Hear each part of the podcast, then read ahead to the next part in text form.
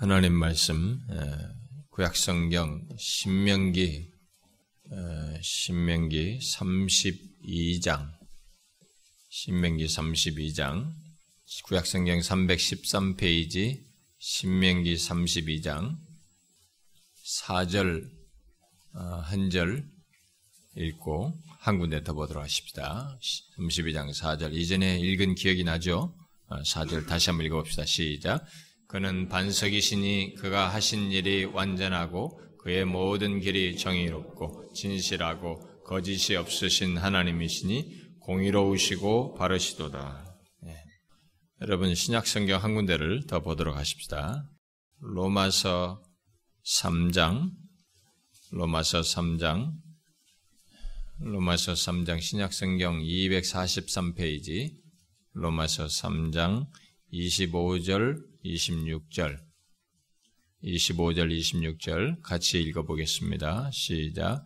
이 예수를 하나님이 그의 피로서 믿음으로 말미암는 화목제물로 소하셨으니 이는 하나님께서 길이 참으시는 중에 전에 지은 죄를 간과하심으로 자기의 의로우심을 나타내려 하심이니 곧 이때 자기의 의로우심을 나타내사 자기도 의로우시며 또한 예수 믿는 자를 의롭다 하려 하심이라. 아멘. 우리가 아, 이 시간에 계속해서 살피고 있는 말씀은 하나님을 더욱 힘써 알기 위해서 하나님께서 계시해 주신 하나님에 관한 아, 말씀들을 아, 계시의 내용들을 하나씩 살피고 있습니다. 지난주는 하나님의 도덕적인 속성으로서 또는 성품으로서 하나님의 거룩하심에 대해서 살폈습니다.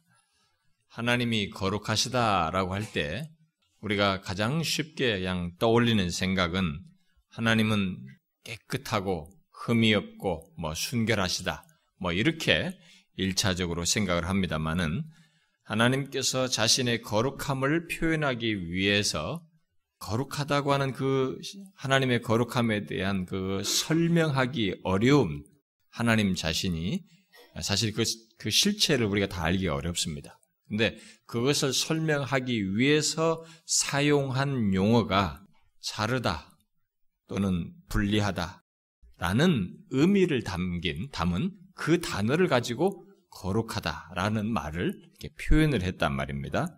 아, 그런 걸 보게 될 때 우리는 그 단어를 가지고 하나님의 거룩하심이 무엇인지를 이렇게 생각해 볼 수 있고 그것과 연관돼서 표현한 것들을 가지고 하나님의 거룩하심을 생각할 수 있다라고 했습니다. 그러면서 제가 두 가지를 얘기했죠. 제일 먼저 얘기했던 것은 하나님 이외의 모든 것과 분리되는 어? 구별되는 초월성을 두고 다시 말해서 쉽게 말하면 본질적으로 가까이 할 수 없음을 두고 거룩하다라고 말한다는 것이죠. 그래서 하나님은 거룩하다라고 하면 일차적인 의미는 가까이 할 수 없는 하나님의 이 초월적인 모습을 생각을 해야 된다는 것입니다. 깨끗하다 이런 개념보다 먼저 가까이 할 수 없음 이것이 먼저 거룩하다라는 말 속에 담겨져 있는 뜻이다라는 것입니다. 그리고 두 번째로 말하는 것은 우리들이 흔히 생각하는 죄악된 피조물과 도덕적으로 분리된, 똑같이 분리되는 의미가 있죠. 분리되고 구별되어서 자신의 본성과 지식과 활동에 있어서 소극적으로는 악으로부터 분리되는 것이, 분리되는 것이고, 적극적으로는 본질적으로 완전한 순결을 가지신 것을 두고 거룩하다라고 말한다고 했습니다.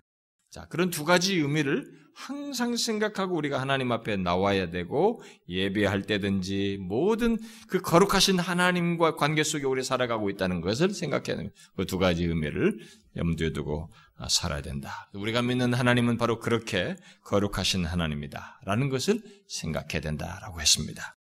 자, 오늘 거기서 이어서 하나님의 거룩하심과 연결지어서 생각할 또 다른 하나님의 도덕적인 속성을 살피려고 하는데 오늘 이두두 군데만 읽었습니다만 오늘 읽은 본문을 통해서 여러분들이 추측할 수 있겠죠.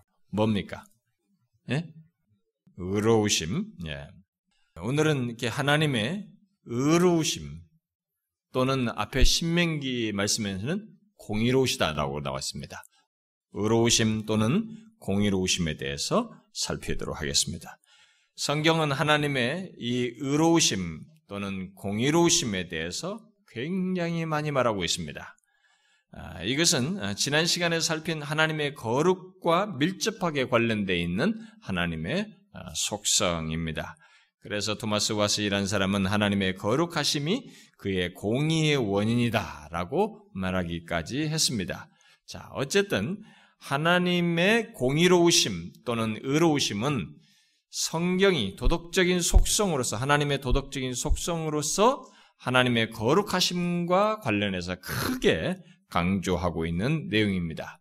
대표적으로 읽은 오늘 그 어, 본문 말씀에서 보듯이 하나님은 공의로우시고 바르십니다. 정직하시고 또 로마서 말씀대로 자신 자신의 의로우심을 가지시고 또한 나타내셔서 그리고 심지어 다른 사람을 의롭게 하시는 분이십니다.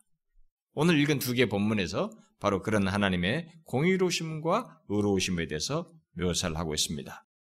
자, 먼저 그런데 여러분들이 이제 이 의로우심과 공의로우심을 제가 두 개 혼용하고 있으니까 이 용어를 좀 정리할 필요가 있겠습니다. 오늘 읽은 이 두 본문에서만 해도 한 곳에서는 신명기에서는 공의로우시다라고 말을 하고 있고 로마서 본문에서는 의로우시다, 의로우심을 말하고 있습니다. 이 두 표현은 성경에서 아주 쉽게 발견돼서 같이 이게 자주 병행돼서 나오는데 이 두 표현은 어떤 차이를 말하고 있는 것인가라고 하는 거예요.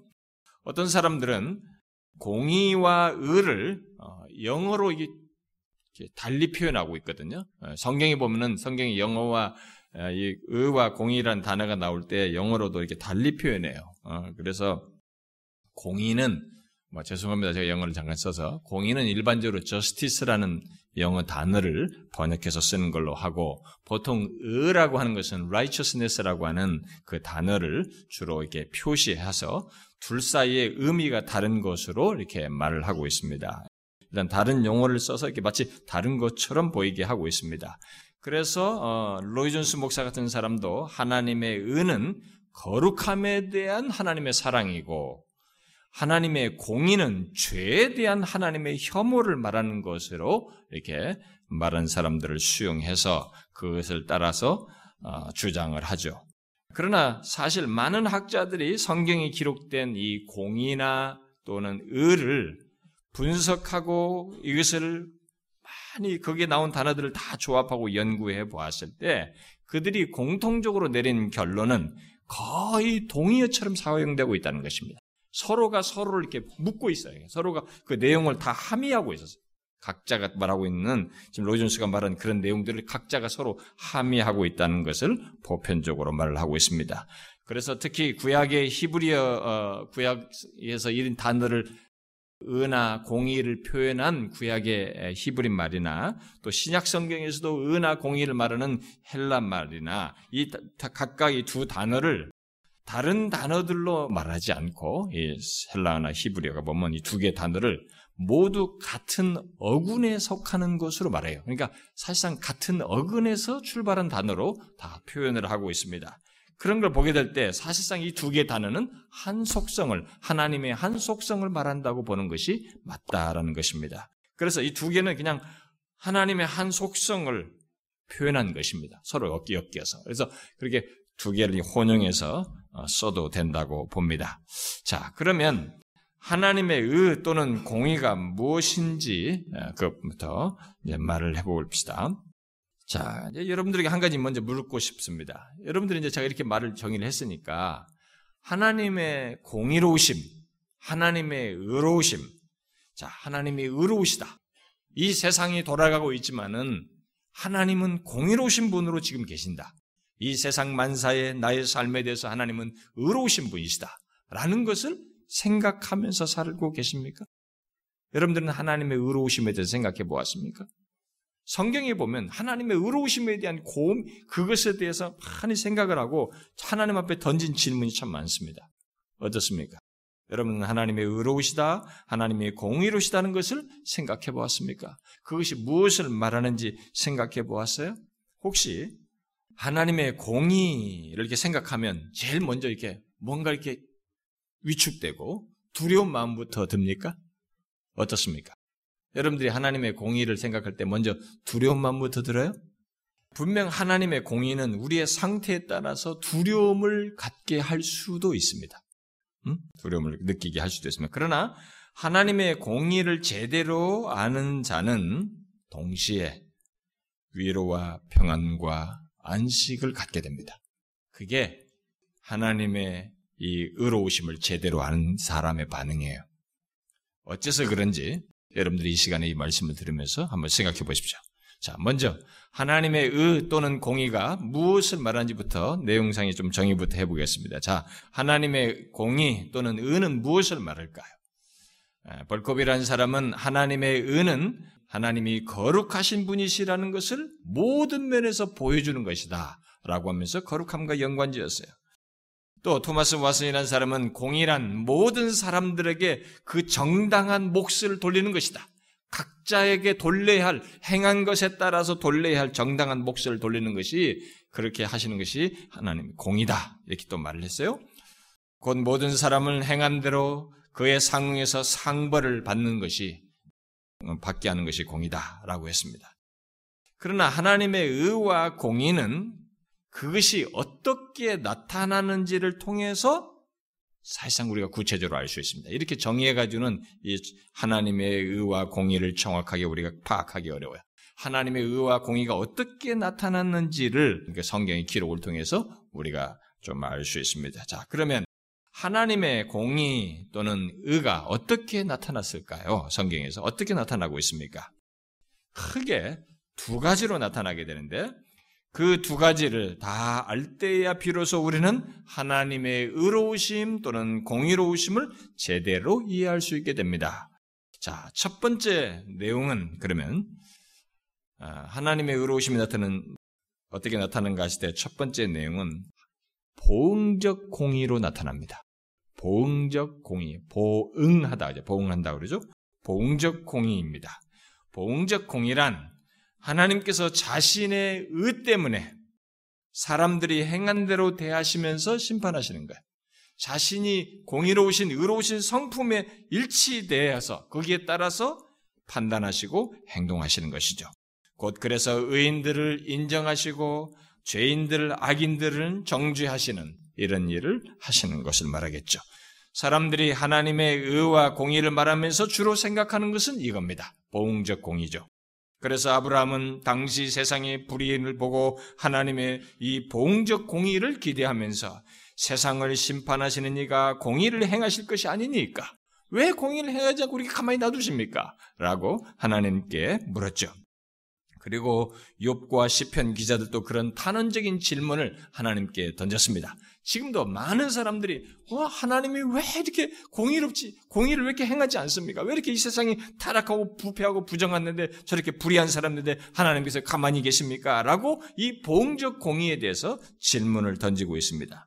맞습니다. 하나님의 의와 공의는 일단 이게 있습니다. 옳은 판단에 의해서 보응적으로 나타내는 것이 있습니다. 죄는 상을 받을 수가 없죠. 죄는 상을 받을 수가 없습니다. 오히려 그에 상한 형벌을 받아야 하는 것이죠. 하나님께서 죄를 번하지 않으신다면 하나님은 불의한 분이 되시는 것입니다. 자신의 본성에 거스르는 행동을 하시는 것이 되는 거죠. 그래서 시편 기자들은 하나님께서 자신의 성품을 따라서 보응적인 공의를 나타내 주시기를 하나님께 구하였죠. 그래서 시편 7편에서 악인의 악을 끊고 의인을 세우소서 의로우신 하나님이 사람의 마음과 양심을 감찰하시나이다 라고 했습니다. 또 시편 9편에서도 여호와께서 영원히 앉으시며 심판을 위하여 보좌를 준비하셨도다. 공의로 세계를 심판하시며 정직으로 만민에게 판결을 내리시리로다 라고 했습니다. 또 선지자 다니엘, 다니엘도 우리의 하나님 여호와는 행하시는 모든 일이 공의로우시도다 라고 말을 했습니다. 또 사도 바울도 로마서 2장에서 내 고집과 회개하지 아니한 마음을 따라 진노의 날, 곧 하나님의 의로우신 심판이 나타나는 그날에 이 말 진노를 내게 쌓는도다. 하나님께서 각 사람에게 그 행한 대로 보응하시되라고 말했습니다. 의로우심을 따라서 각 사람 행한 대로 보응하신다라고 정확히 말했어요. 성경은 하나님께서 이렇게 자신의 의로우신 성품에 근거해서 옳은 판단과 행동만을 하실 것을 말하고 있습니다. 하나님의 공의로운 판단과 행동은 그의 무한한 지혜와 완전한 지혜와 지식 그리고 진리에 대한 헌신에 따라서 정확하게 시행되는 것이죠. 조금도 오차가 빈틈이 생길 수가 없습니다. 그래서 하나님의 이런 보응적인 공의에 따른 판단과 행동 그래서 거기에 내려지는 판결은 우리가 생각하는 것처럼 조금의 틀린다든가 오차 같은 이런 것을 생각할 수 없습니다. 지금은 우리가 하나님의 그런 보응적 공의가 완전하게 시행되는 것을 보지 못해요. 그것을 일일이 하는 것을 보지 못합니다. 그러나 하나님 자신에게 있어서는 이 의로우신 하나님 자신에게 있어서는 조금도 오차가 없는 모든 것에 대한 판단의 자료를 다 가지고 계시며 우리 각자의 행실에 대한 그 죄악과 선한 것에 대한 모든 지식을 다 가지시고 공의로 그걸 바르게 판단할 자료를 하나님 자신이 아심 속에 다 가지고 있는 것입니다. 그래서 우리는 그걸 보지 못하는 현실 속에 아직까지 최종적으로 그런 것들을 드러내지 않는 장, 순간과 상황들을 지나다 보니까 하나님이 공평하지 않다느니 하나님의 공의가 어디 있냐느니 라고 할지 몰라도 최후 심판 때에는 하나님께서 내리시는 판결이 너무 공평하고 의로워서 아무도 의문을 제기하지 못하게 됩니다. 제의할 수가 없는 그 상황을 모두가 목격하게 되는 것이죠. 하나님의 보응적인 공의는 그렇게 완벽할 것입니다. 바로 자신의 의로우신 성품과 무한한 지혜와 지식에 따라서 행하시기 때문에 그런 일이 있게 될 것입니다. 하나님은 상줄 자들에게 상을 주시고 벌을 줄 자들에게 벌을 주실 것입니다. 우리는 우리가 사는 이 현실 속에서는 이 대중의 여론에 따라서 죄범한 자가 무죄자가 되기도 합니다. 그리고 형량이 싹 감내돼요. 어, 우리가 사실 무슨 어떤 죄들이 있었는데 갑자기 여론이 동정적으로 돌아가면 그냥 검찰이 싹 꼴을 내려버려요. 이게 우리들의 현실입니다. 그래서 우리는 뭔가 공평하고 완전히 정직한 공의로운 것을 보지를 못합니다. 이 세상에서. 그렇지만 하나님은 그렇지 않습니다. 하나님은 자신의 성품에 일치되게 행동하셔야 하기 때문에 그게 자신의 존재와 일치되어야 하기 때문에 하나님은 모든 대상을 그리고 그들의 모든 말과 생각과 행실에 대해 있어서 그런 것을 완전히 의롭게 판단하여서 상과 벌을 내리시는 것입니다. 특히 하나님은 이 세상에서 착하게 살고 나름 세상에 유익을 주고 뭔가를 기하다 할지라도 자신의 생명, 자신의 생명을 그에게 주시고 생명을 주시고 또 세상 주관자로 계시는 이 하나님을 알지 못하고 거스리며 대적한 이런 죄를 더 중하게 여겨서 하나님의 보응적인 공의를 바로 그 죄의 근거에서 부차적으로 다른 부, 온전치 못한 죄를 이어서 연결져서 심판을 하시는 것입니다. 그래서 우리가 생각하는 이 상벌 개념의 하나님의 공의의 기준을 그저 우리가 생각하는 이런 약간의 도덕적인 정도로만 생각하면 안 됩니다. 이 공의는 하나님 자신과 연관되어 있어요. 그분 자신을 인정치 않은 것에서부터 이 공의는 정확하게 또 중대하게 드러나게 되는 것입니다. 하나님께서는 이미 성, 음, 이 성경의 역사 속에서 회개치 아니한 자들의 죄에 대해서 심판하시는 것을 수없이 보여주셨습니다. 그 중에서 하나님의 보응적인 공에 따른 심판을 말하기 위해서 성경이 계속 강조하고 인용하는 대표적인 사건이 있다면 여러 사건이 있지만 소돔과 고무라 사건이에요. 소돔과 고무라는 회기치 아니한 자들의 들에 대한 하나님의 이 보응적 공의가 무엇인지를 정확하게 보여주는 것입니다. 어떻게 됐습니까? 그 성 전체가 하나님의 유황불로 심판하셨습니다. 이게 보응적 공의예요. 하나님의 보응적 공의에 대한 최고의 예고편입니다. 그러므로 하나님의 보응적 공의가 어떻게 나타날 것인지를 알고 싶다면 소돔과 고무라를 생각하면 됩니다. 그런데 죄에 대한 하나님의 보응적 공의가 사실 그것보다 더 생생하게 적나라하게 세상 역사에 보여준 사건이 있었죠. 그게 뭐겠습니까? 바로 그리스도의 십자가 사건이에요. 여러분, 죄 없으신 하나님의 아들 예수 그리스도께서 일단 죄가 없는 그분이 우리의 죄를 짊어지시자마자 짊어지셨을 때 그에게 나타난 것이 무엇입니까? 바로 하나님의 보응적 공의가 나타났습니다. 곧 우리들이 범한 모든 죄에 대한 하나님의 보응적 공의를 따라서 형벌을 받게 되시는 것입니다. 그때 예수님은 십자가상에서 절규했습니다. 나의 하나님, 나의 하나님, 어찌하여 나를 버리시나이까? 이게 보응적 공의를 처절하게 경험하면서 토해낸 그의 절규였어요. 그 모습, 곧 예수 그리스도께서 받으신 형벌, 곧 하나님의 보응적 공의에 따라 형벌을 받으시는 것은 죄인들의 죄에 대해서 하나님께서 어떻게 행하시는가를 보여주는 최고의 장면이에요. 그 하나님의 보응적 공의가 그 죄들에 어떻게 나타날 것인지를 보여주는 완벽한 본복인 것입니다. 하나님의 보응적 공의는 하나님의 아들이라도 죄를 짊어지었을 때 조금도 굽힘이 없이 또 오차가 없이 공정하게 내려진다고 하는 것을 보여준 것입니다. 그리함으로써 하나님은 자신의 공의를 단 한순간도 철회하신 적이 없고 그 죄 있는 자들의 죄에 대해서 반드시 보응적 공의를 따라서 심판하신다는 것을 정확하게 십자가를 통해서 보여준 것입니다. 하나님의 아들이라도 그런 것이죠. 그래서 하나님은 자신의 이 보응적 공의를 단 한순간도 철회한 적이 없는 없다고 하는 것을 십자가 사건을 통해서 정확하게 보여준 것입니다. 우리는 하나님의 보응적 공의가 이렇게 완벽하게 시행된다는 것을 예수 그리스도의 십자가 사건을 통해서 기억해야 됩니다. 많은 사람들이 너무 신앙생활을 피상적으로 하다 보니까 그리고 뭐 그냥 이런 일이 있었대. 그리고 뭐 내가 죄진 것에서 뭐 우리가 아무렇게 살아도 그냥 죽으면 끝이지. 뭐 이렇게 생각하는데 그렇지 않아요. 절대로 그렇지 않습니다. 나일론 같은 우리나라 의 법정과는 완전히 다릅니다. 다릅니다, 여러분. 하나님을 그렇게 알면 안 됩니다. 완전히 다릅니다. 하나님의 아들이라도 죄를 지었을 때 그렇게 가감 없었어요. 가감 없이 하나님의 공의가 그에게 쏟아졌습니다. 지금 당장 그 보응적 공의가 드러나지 않는다고 해서 내 삶에 드러나지 않는다고 해서 조금도 오차가 없이 완벽하게 드러날 이 하나님의 이 보응적 공의를 우습게 여기면 안 되는 것입니다.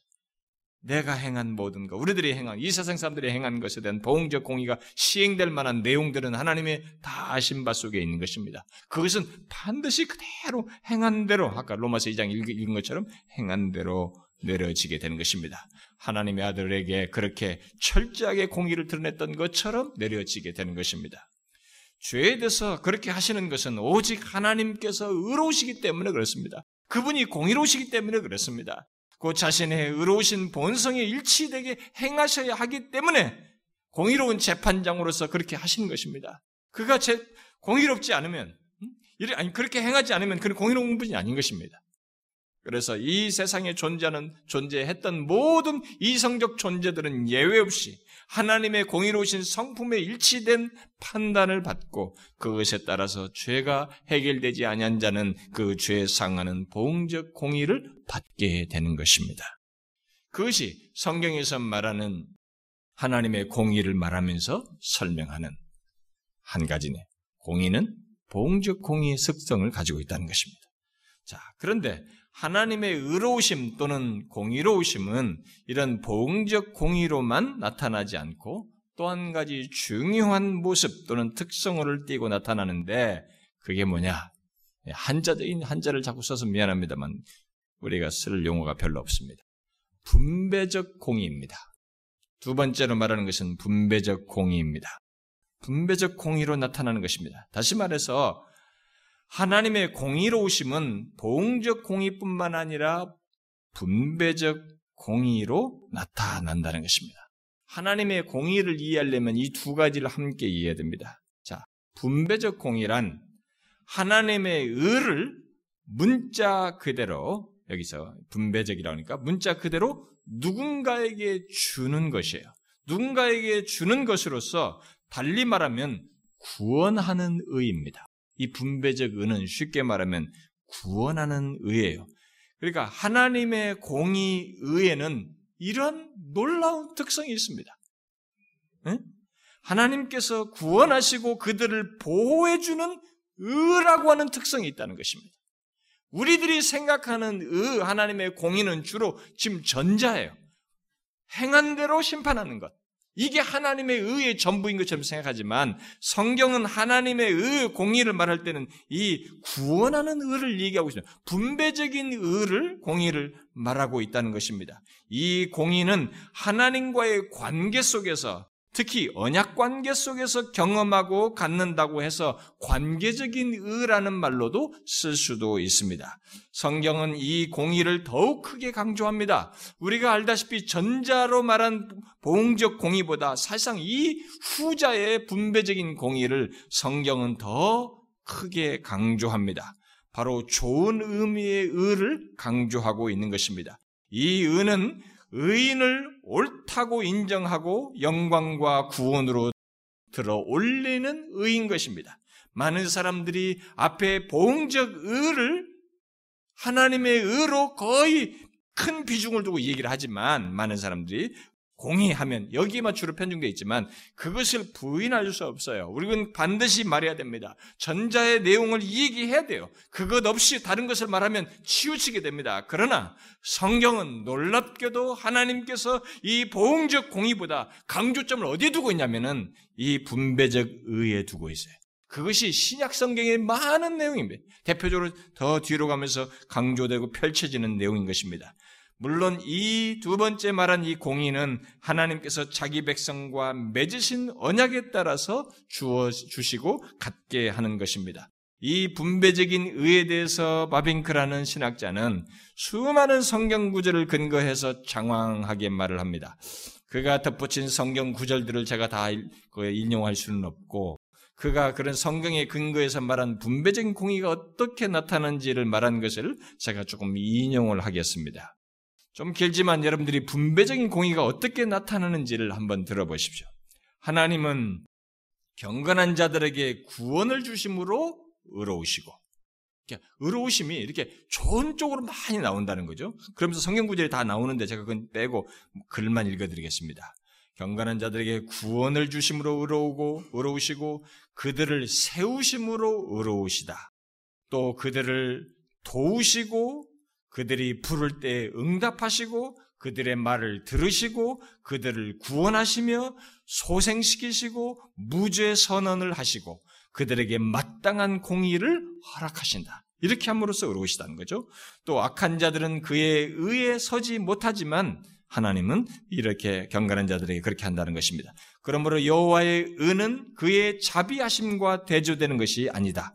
분노는 하나님의 자비하심과 대조되지만 하나님의 은은 하나님의 자비와 동의어적이다. 하나님의 의에 나타남은 동시에 그의 은혜에 나타납니다. 죄의 용서조차도 하나님의 의에 기인한다. 그러므로 그의 의에 계시는 구속의 행위요 구원과 구출의 행위다. 네? 중요한 말이에요. 하나님의 의는 이 구속의 행위고 구원과 구출의 행위다. 우리는 의를 생각하면 심판부터 생각하는데 이 하나님의 의는 놀랍게도 이 내용이 있다는 거죠. 구속의 행위요 구원과 구출의 행위를 행위로서 나타난다는 것입니다. 특히 이사야는 하나님의 하나님의 의의 이 구원론적인 성격을 분명히 하였다. 그러니까 하나님의 의가 구원적인 성격을 갖고 있다는 것을 이사야가 특히 잘 강조했다는 것입니다. 참으로 이스라엘은 죄된 백성이라서 큰 형벌을 받기에 마땅하다. 그럼에도 불구하고 그들은 의로움 안에 있다. 그러므로 그들을 어느 정도 징계하신 후에 하나님의 의는 이스라엘을 일으켜 의를 인정하시고 그 모든 비참에서 그들을 건지시는 것이다. 어? 이런 놀라운 의가 있다는 거죠. 이것은 하나님의 모든 자녀들에게도 그대로 적용된다. 개인적으로 그들은 죄인들이다. 온갖 불의에 대한 죄책, 죄책이 있으며 가난하고 궁핍한 자들이다. 그러나 그들은 의로움을 애호하며 여호와를 신뢰하고 그가 그들에게 공의를 내려주시고 그들의 싸움을 싸워주시고 결국 그들에게 구원의 승리를 가져다 주시기를 기대한다. 이 구원은 번영과 평화의 외적인 축복으로만 이루어지는 것이 아니고 하나님께서 그의 백성들에게 죄를 용서해 주시며 이런 식으로 의가 나타나는 거죠. 나타난다는 겁니다. 죄를 용서해 주시고 그들의 마음에 성령을 내려 주시고 그들에게 새로운 마음을 주시고 그 마음에 하나님의 율법을 새기시고 그리하여 그들이 그 앞에서 온전하게 행할 수 있도록 하는데 있다. 짧게 말하면 구원이란 하나님께서 온전하신 의미에서 그들의 하나님이 되시고 그들이 그런 의미로 그의 백성이 되는 데 있다. 그러나 하나님의 이름을 부르고 의의 편에 선 이 백성조차도 죄 있고 불순하다. 오직 여호와만이 그들을 이 죄에서 구원하실 수 있으시다. 의와 힘은 여호와께만 있다는 사실은 단지 이스라엘에 대해서만 그런 것이 아니라 온 백성에 대해서 그런 것이다.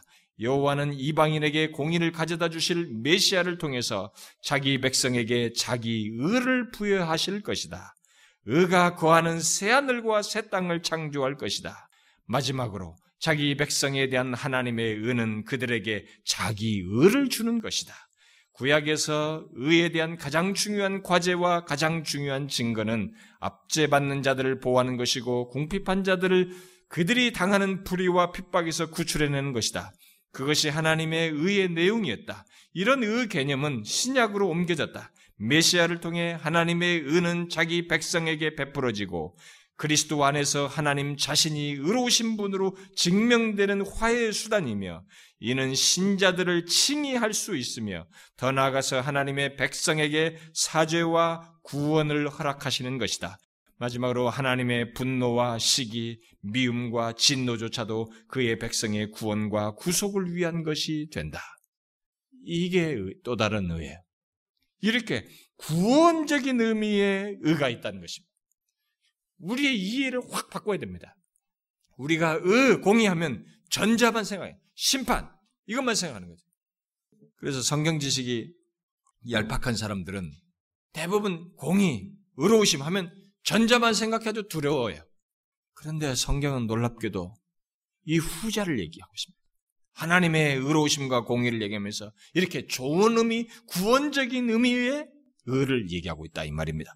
아, 그러면 의라고 하는 것이 하나님의 의와 공의라는 것 속에는 바로 이런 내용이 같이 함, 포함된, 함의된 의구나라고 하는 생각을 우리가 가져야 되는 것입니다.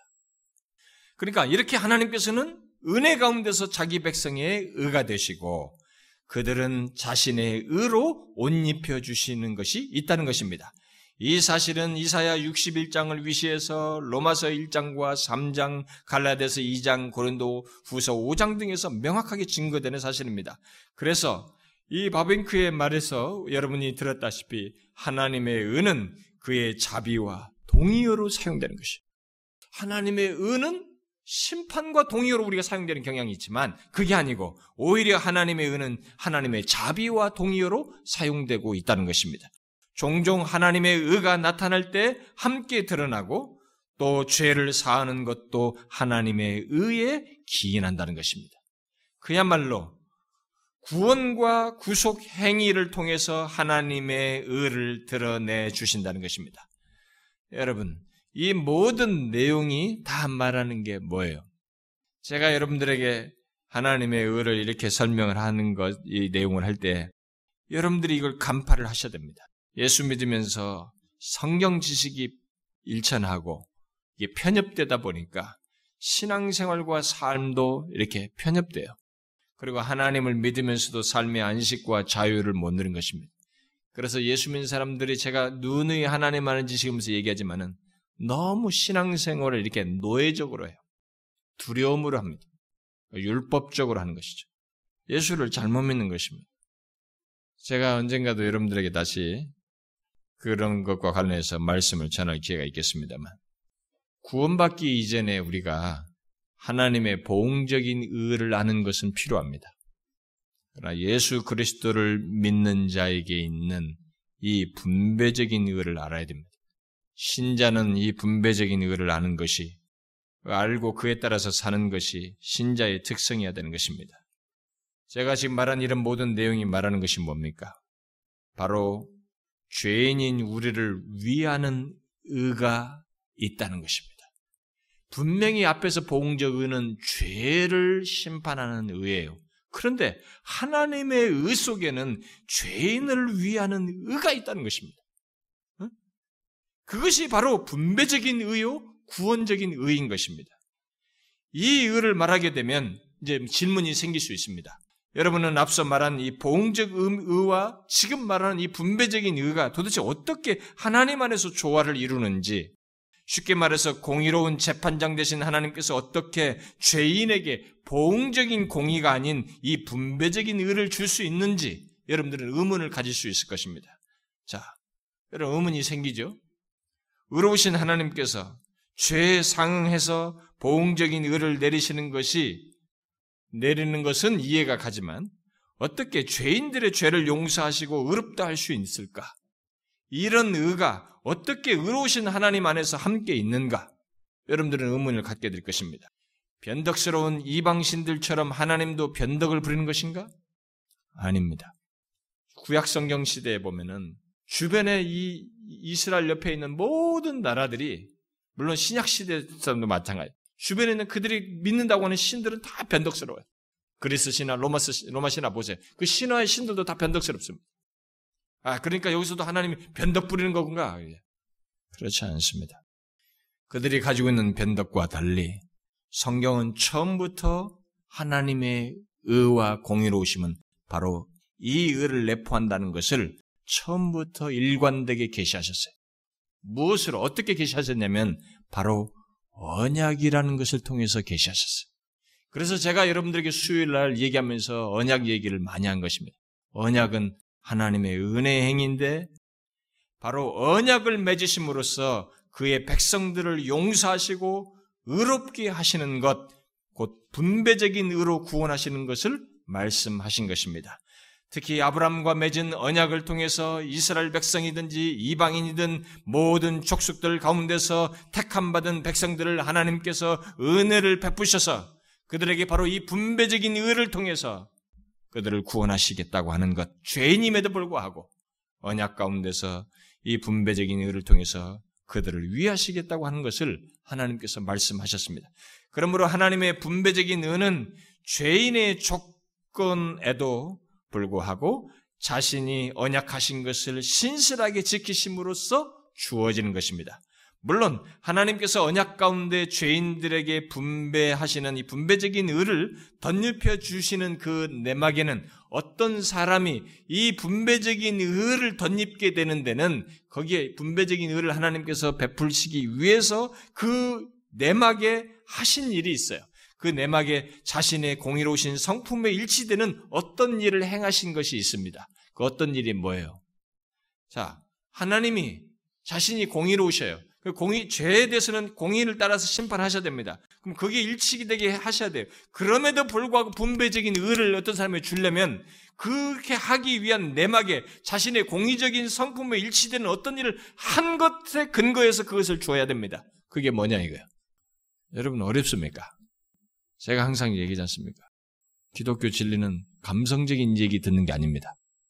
여러분 신앙생활은 하나님의 말씀은 감성적인 얘기 듣는 게 아닙니다. 좋은 멋진 예화 듣고 쫙 웃고 그런 게 아닙니다. 하나님의 진리를 더욱 깊고 부유하게 알면서 그걸 통해서 하나님에 대한 이해가 깊어지는 것이 그게 하나님의 말씀이에요. 그게 신앙생활입니다.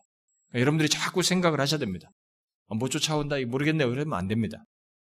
우리 교회 처음에 온 사람들이 처음에는 다 어렵다고 합니다. 한 6개월 지나면 다 알죠? 여러분들이 이제 좀씩 알기 시작합니다. 아, 이제 들립니다. 그래요. 나이 드신 분들도 처음에는 힘들다고 했잖아요. 나이 드신 분도 다 듣지 않습니까? 제가 지금 이 얘기한 걸 잘 이해하십시오. 분배적인 의를 누구한테 죄인에게 허락하려면 그 내막에 그것을 자기의 공의로운 성품에 일치되는 어떤 일을 행한 것에 근거해서 하셔야 됩니다. 그게 뭐냐는 거예요. 뭐예요? 십자가예요. 이게 하나님의 의로우심 안에 포함되어 있어요. 아무런 근거도 없이 하나님께서 누군가를 택하여서 죄인인 그를 그의 죄에 상응하는 심판을 하지 않고 의롭다 하신다는 것은 하나님의 성품에 일치되지가 않아요. 그건 잘못하시는 것입니다. 그것은 보응적 의에 비추어 볼 때 모순되는 것입니다. 하나님께서 자신의 택한 백성을 언약 가운데서 의롭게 하시는 것 속에는 자신의 공의로우심에 일치되는 내용에 근거해서 행하시는 것입니다. 바로 죄 없으신 하나님의 아들이 우리들이 죄의 상에서 받아야 할 심판을 대신 받으신 것에 근거해서 하나님은 분배적인 의를 우리에게 덧입혀 주시는 것입니다. 이런 특성의 의가 하나님의 의로심 속에 있다는 것입니다. 그러므로 하나님의 분배적인 의가 어떤 사람에게 주어지는 것은 바로 하나님께서 자신의 공의로우심에 일치되게 행하신 것에 근거해서이지 이것 없이 하시는 것은 아니에요. 하나님의 분배적인 은은 근거 없이 주어질 수가 없습니다. 그것은 그리스도께서 완전한 순종을 하신 것과 함께 고난당하시고 십자가에서 우리의 죄를 지시고 죽으심으로써 그야말로 하나님의 공의가 요구하는 모든 조건을 만족시키신 것에 근거해서 우리에게 주시는 것입니다. 죄인인 우리에게 공의로우신 하나님이 이런 일을 하실 수 분배적인 의를 주시는 일이 가능하게 되는 것이죠. 하나님의 공의로우심 또는 의로우심이라는 바로 이 같은 그 의로우심 속에는 바로 이 같은 종류의 의가 포함되어 있다는 것입니다. 그래서 하나님의 공의로우심, 여러분들이 하나님의 의로우심을 생각할 때는 반드시 이것을 내포해서 생각해야 돼요. 보응적 공의만이 아니라 분배적인 공의가 있다는 것을 같이 생각해야 되는 것입니다. 죄인인 우리들에게 심판 외 구원이라는 것을 구원이라는 것이 가능한 것은 바로 하나님의 공의로우심 안에 자신의 의로우심과 일치되면서 우리를 구원하실 수 있는 분배적인 공의가 있기 때문에 가능한 것입니다. 보응적인 의만이 있다면 우리는 아무도 구원을 얻지 못할 것입니다. 그저 우리들이 우리들의 죄에 대한 정죄와 그에 상응한 형벌밖에 다른 것을 기대할 수 없을 것입니다. 그러나 하나님의 공의로우심 안에는 너무나 놀랍게도 다른 종류의 의가 있다는 것입니다. 바로 분배적인 의가 있다는 것입니다. 이 의는 구약에서부터 언약의 의요 하나님과의 관계 속에서 갖는 의로서 묘사되고 있는 것입니다. 그래서 여호와 외에 그 누구도 죄로부터 자신들을 구원할 수 없다는 이런 모든 구약 성도들의 이 믿음 속에는 바로 이, 이, 이 분배적인 공의에 근거해서 말을 한 것입니다. 자신들이 죄임에도 불구하고 자신들이 더럽고 추한 죄인임에도 불구하고 그들은 하나님께서 그런 기대를 했던 것입니다. 여호와 외에 그 누구도 우리를 구원할 수가 없습니다. 아니 죄인인데 공의로우신 그분인데 어떻게 자기를 구원할 수 있다는 것을 구원을 기대한단 말인가? 그들은 알았던 것이죠. 이 분배적인 공의를 알았던 것입니다. 그런 식으로 그들은 그때부터 묘사한 거예요, 사실상. 이 분배적인 의가 어떻게 가능한지를 정확히 보여준 것이 바로 하나님의 아들 예수 그리스도께서 달린 십자가인 것입니다. 구약에서부터 그렇게 오다가 마침내 십자가에서 정확하게 그 실체를 보여준 것입니다. 아, 분배적인 공의. 하나님에게는 이런 의가 있다고 하는 것이 무엇인지를 보여준 장면이 바로 십자가예요. 바울은 예수 그리스도로 말미암아 있게 된 이 또 다른 의를 로마서 3장 21절에서 이렇게 말한 것입니다. 율법 이 이제는 율법 외에 하나님의 한 의가 나타났으니 율법과 선자들에게 증거를 받은 것이라. 이제 한 의가 나타났다. 율법에 하나님의 한 의가 나타났다. 이것은 율법과 선자들이 증거했던 것이다. 율법과 선자들로부터 곧 구약 시대부터 계속 증거되어 왔던 바로 그 의가 나타나는 것입니다. 예수 그리스도 안에서 나타나는 것이죠. 그래서 예수 그리스도를 믿는 자들은 로마서 3장 24절 말씀대로 그리스도 예수 안에 있는 속량으로 말미암아 하나님의 은혜로 값없이 의롭다 하심을 얻는 자가 되는 것입니다. 죄인인데 우리가 의롭다 함을 얻는다는 하나님의 의를 소유하는 하나님의 의에 비추어서 문제가 되지 않는 존재가 된다는 것입니다. 다시 말해서 공의로우신, 공의로우신 하나님 앞에 설 수 있는 의를 소유한 자가 된다는 것입니다. 분명 의리는 죄인으로서 우리의 죄에 상응하는 보응을 받아 마땅한데 오늘 읽은 로마서 3장 25절과 26절 말씀대로 공의로우신 재판장 하나님께서 언약 가운데서 언약 가운데 구원할 자들이 전에 지은 죄를 간과하심으로 곧 용서하심으로 자신의 의로우심 곧 보응적 공의를 나타내시며 자기도 의로우시고 곧 보응적 공의로 의로우시며 또한 예수 믿는 자를 의롭다 하려 하심이라 이 마지막 의롭다 하신 것은 뭐예요? 분배적인 의로 의롭다 하신다고 말하는 것입니다. 그래서 오늘 읽은 로마서 3장 25절 26절에는 이 보응적 공의와 분배적 공의를 동시에 말하고 있는 것입니다. 이 놀라운 계시를 바울이 구약에서부터 말한 것이 예수 그리스도한테 드러나서 하나님의 공의로서 이른데 그 공의 속에서 우리를 구원하시는 이 구원적인 의미의 의가 있다고 하는 사실을 바울이 로마서에서 확 쏜 겁니다. 증가한 겁니다. 너무 놀라운 것입니다. 너무 비밀스럽고 놀라운 진리를 얘기한 것입니다. 하나님의 이 의로우심이 있다는 것이죠. 아, 하나님의 의로우심에 이 놀라운 것이 있다는 것이죠. 우리의 죄인인 우리를 의롭다고 하시는 하나님의 놀라운 의로우심이 있다는 것이죠. 하나님의 공의로우심 또는 의로우심을 언뜻 생각할 때 우리는 계속 한쪽으로 치우칩니다. 죄에 대해서 심판하시는 것 이쪽으로 치우치게 됩니다만은 하나님의 공의로우심에는 그 같은 보응적 공의에 일치되면서 나 같은 죄인을 의롭다 하시는 분배적인 의가 있다는 것입니다. 여러분은 이 놀라운 하나님의 공의를 곧 분배적인 공의를 알고 있습니까? 봉적 공의만 생각하는 사람은 하나님을 두렵게 믿게 되어 있습니다. 첫 번째 말한 공의만 생각하는 사람들은 그들의 신앙생활이 하나님을 두렵게 믿어요. 저는 하나님을 경외하고 두려워하는 그 경건한 의미에서 그걸 말하는 것이 아닙니다. 그게 아니라 노예적인 두려움이 있어요. 그리고 자신이 하나님의 공의에 벗어나지 않으려고 몸부림을 쳐요. 자신의 행위의 근거에서 이 공의를 충족시키려고 하는 것입니다. 그리고 공의에 일치되게 나름 의로운 행위를 쌓으려고 함으로써 결국 구원을 스스로 이루려는 노력의 형태를 취하게 됩니다. 그건 잘못하는 것이야. 그건 예수를 잘못 믿는 것입니다. 하나님을 잘 모르는 것입니다. 하나님의 공의로를 잘 이해하지 못하는 것입니다. 우리는 오직 예수 그리스도를 믿음으로 하나님께서 주시는 분배적인 의를, 의를 얻음으로써 구원을 얻고 하나님 앞에서의 제 모습을 가질 수 있는 것입니다. 여러분 잘 아시죠? 종교학자 마틴 루터가 이 보응적 의만을 알고 선을 선행을 열심히 하지 않습니까? 수도 수도사가 들어서 그 선행을 쌓고 고행을 하고 하나님을 두렵게 섬기지 않았습니까? 그러다가 그가 어떻게 그런 노예적인 상태에서 벗어나게 되었어요? 바로 로마서에서 말하는 이 또 다른 의를 곧 믿음으로 얻는 분배적인 의를 깨달음으로써 그가 벗어나게 됐고 소위 종교 개혁의 기수가 되지 않았습니까? 그가 그때 그는 깨달음을 이렇게 기록했습니다. 마침내 하나님의 은혜로 밤낮으로 묵상하고 또 묵상하는 가운데 나는 오직 의인은 믿음으로 말미암아 살리라는 말씀의 맥락에 집중하였다. 그러므로써 나는 하나님의 의가 무엇인지를 새롭게 이해하게 되었다. 하나님의 의는 의인들에게 주어진 하나님의 선물이다.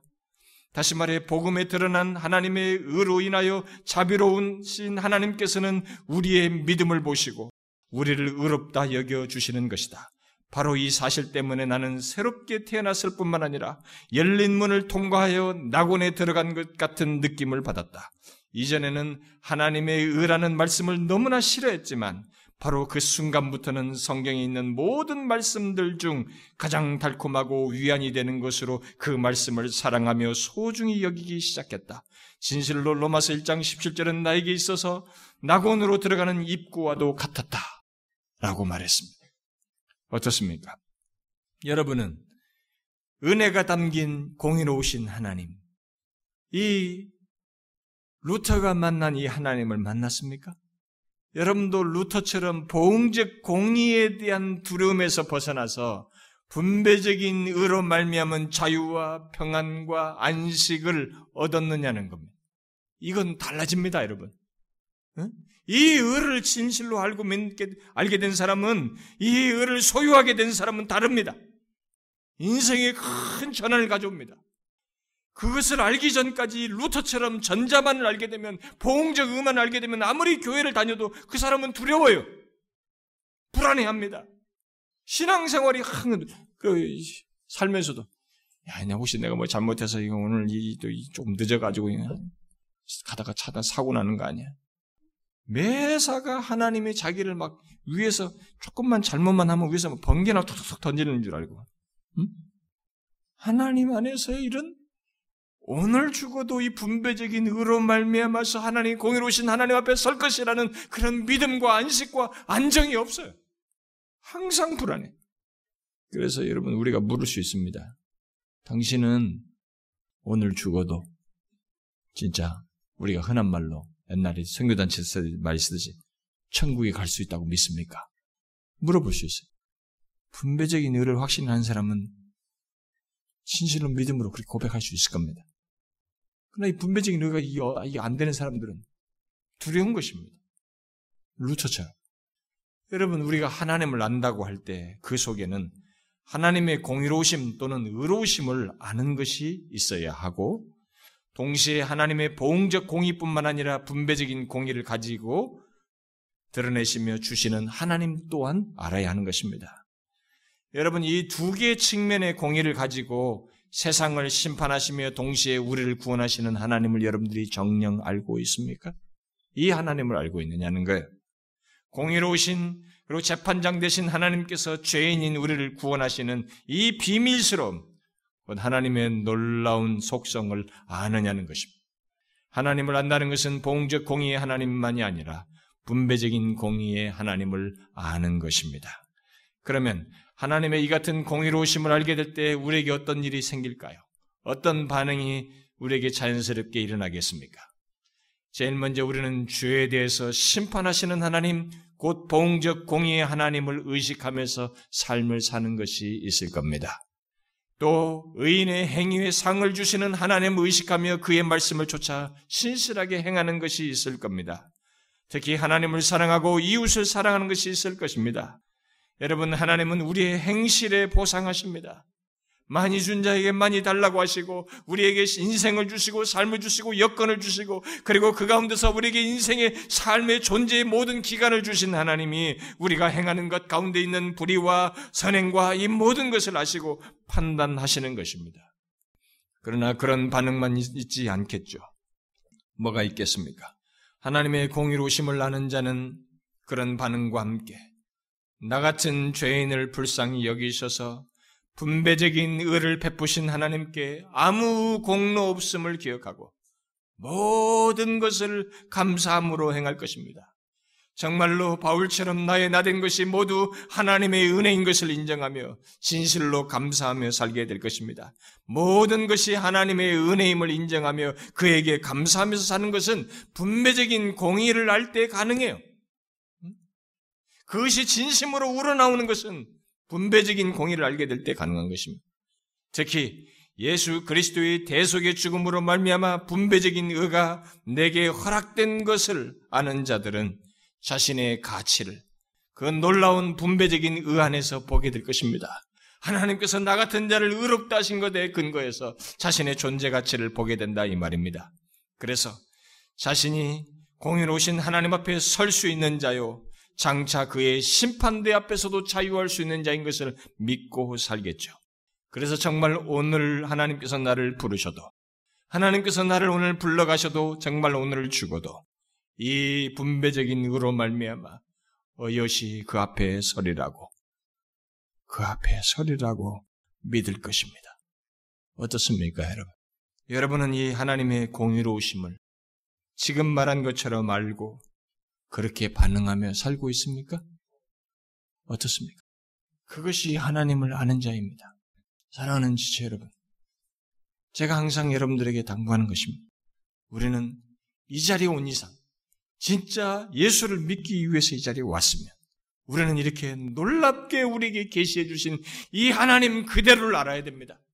계시해 준 이대로의 하나님을 알고 동의에, 동시에 보응적 공의도 가지고 계시지만 그것에 아는 것에 따른 삶과 행실도 있어야 하지만 동시에 연약한 우리에게 은혜 주신 이 분배적인 의를 주신 하나님을 붙들고 이 땅을 사는 것입니다. 이것이 이 세상 사람들과 구별되는 것 아닙니까? 이것이 하나님을 아는 것입니다. 이것만큼 우리에게 복되고 유익된 것이 어디 있어요? 사랑하는 지체 여러분, 진실로 계시된 말씀을 따라 하나님을 아십시오. 이 공의로우신 하나님을 제대로 알고 한편에서는 경성하고 한편에서는 그 하나님을 인하여 위안을 얻고 힘을 얻고 담대히 설 것에 대한 기대를 가지고 오직 모든 것을 감사함으로 여기며 살아가는 그런 반응을 가지라는 것입니다. 주께서 여러분들에게 그런 은혜와 반응을 갖게 해주시기를 주님의 이름으로 축원합니다. 기도하겠습니다. 하나님 아버지, 너무, 너무 감사합니다. 우리가 공의로우신 하나님 앞에 설 수도 없고 우리에게 있어야 할 것은 오직 우리의 죄에 상응하는 형벌, 심판밖에는 없는데 우리의 모든 죄를 담당하시고 우리가 져야 할그 당해야 할 봉적 공의를 다 담당하심으로써 대신 우리에게 분배적인 의를 주셔서 이렇게 하나님 앞에 의인된 자로 서게 해주시고 참 하나님의 위하시는 은혜를 이렇게 덧입으며 살게 해주시니 감사합니다. 주여 하나님의 의로우심이 우리에게 이렇게 놀랍도록 은혜롭고 복되다는 사실을 알고 한편에서는 봉적 공의를 기억하고 경성할 뿐만 아니라 분배적인 의를 주신 하나님께 온 마음으로 감사하며 모든 것에서 감사함으로 행하며 살아가고 헌신하는 저희들 되게 하여 주옵소서. 여기 모인 사랑하는 지체들이 이 하나님을 아는 지식을 가지고 삶 속에서 의로우신 하나님을 경험하며 살아가는 또 발견하면서 그에게 감사하면서 살아가는 모두가 되게 하여 주옵소서. 예수 그리스도의 이름으로 기도하옵나이다. 아멘.